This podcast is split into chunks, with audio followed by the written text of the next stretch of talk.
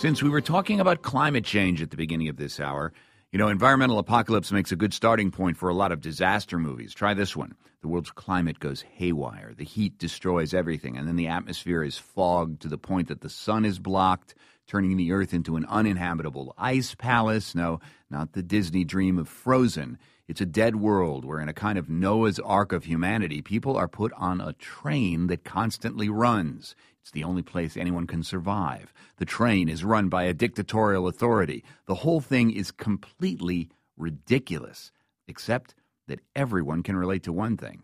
Some people ride in first class in luxury, most people ride in the back in squalor. Film critic Rafer Guzman and co host of the Movie Date podcast says the severe income inequality right now in the world is making a lot of dystopian movies oddly plausible. It's exactly what turns the movie Snowpiercer from an unwatchable, ugly fantasy into a politically charged parable in that movie, you've got uh, Chris Evans, who play, who's uh, best known as Captain America. He plays the leader of a rebellion, and he's in steerage with the rest of the the rest of the literal the underclass, and they're going to try and storm their way from the back of the train to the front of the train and find the guy who's driving this train. Uh, and you know, and all these guys are in the back eating this horrible food. They're you know they're punished. They're brutalized. You people, who were it not for the benevolent Wilford, would have frozen solid 18 years ago today. You scum. Precisely 74% of you shall die. And I think that movie is really one of the most kind of uh, literal analogies or metaphors mm-hmm. of, of this revolution that, that I've seen. What about the film Anarchy? The Purge, Anarchy. It's a sequel to uh, a movie called The Purge that came out, I think it was last year.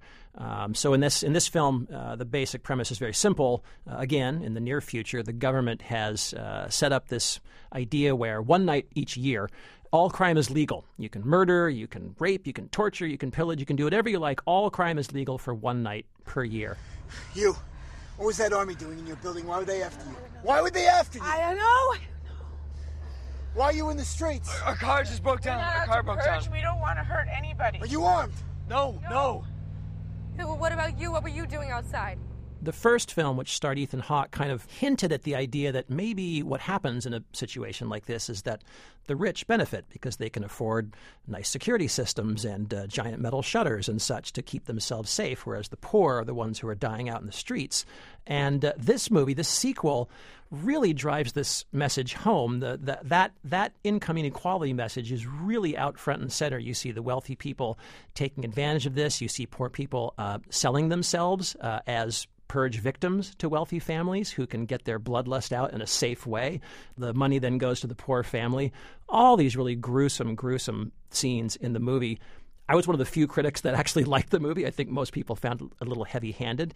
But this was the first movie I've seen in many, many years uh, where you've got, in a modern day setting, a poor, largely black underclass rising up and violently, bloodily killing the rich white elite. I found that really shocking to see in a Hollywood film.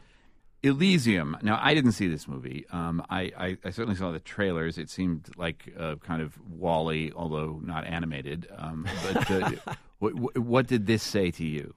Well, this was uh, from the guy who did District Nine, which I love. I love District Nine as well, yeah. which was also a, you know a political, clearly a political allegory about apartheid. And here, I think they're tackling the issue of healthcare and immigration. Uh, the world has basically become a giant Mexico. The dominant language is Spanish. Most people, aside from Matt Damon, the star, appear to be of Mexican descent, Hispanic descent of some kind. And they are down in this giant slum while there's a space station twirling up in the sky called Elysium, where the rich, uh, led by Jodie Foster, are living in this kind of Malibu slash Hamptons fantasy land. They've got plenty of food and resources, and what they have are these futuristic MRI machines that can cure basically anything. Um, they can cure cancer and polio and a broken leg and what have you. Hello? Uh, before we start, I'd just like to explain... Max DaCosta, violation of Penal Code 2219, today at bus stop 34B. Yes, that's exactly what I wanted to talk to you about. You see, I believe there's been a misunderstanding. Immediate extension of parole by a further eight months. Wait, what? No, no, no, no, no, I can explain. Stop talking. Elevation in heart rate detected. Would you like a pill? No. Would you like to talk to a human? And this movie sort of the first kind of sci-fi movie about healthcare that I can think of is Matt Damon trying to storm that space station, trying to storm Elysium and open the floodgates and give not just uh, naturalized citizenship but free healthcare for all, which I thought was perhaps not terribly realistic, but kind of funny and kind of interesting. Hunger Games, of course, takes this very, very literally. I'm less interested in the movie and more interested in what it does to young people. This is a fable. This is a mythology that is very much tied up with uh, uh, the people coming of age right now. Yeah, I think that's an interesting one because, you know, when you're a teenager, it's always fun to rebel. Uh, you know, I think I, you know, I grew up in the 80s when there wasn't even that much to rebel about, really, but I found something. And I think you kind of get that a little bit in the Hunger Games. But I do think that one reason it's resonated with audiences beyond just the teens is again this kind of this question of the elite and the fun of seeing this weird uh, kind of decadent elite that live in the capital, the capital city of Panem, which is the fictional country in which it's set.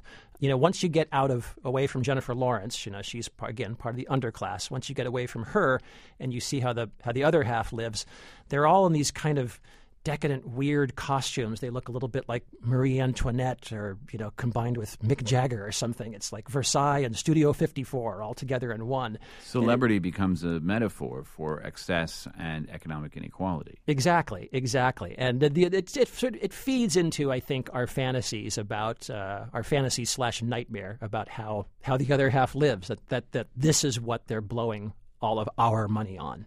So, how does this movie compare to the movies of the 30s and 40s? You've got, you know, It's a Wonderful Life. You have a lot of movies about uh, the Depression, The Grapes of Wrath, for instance, which mm-hmm. was almost a documentary. Um, right. Uh, very much in, income inequality was, was the, the theme back then, but this feels very, very different from back then.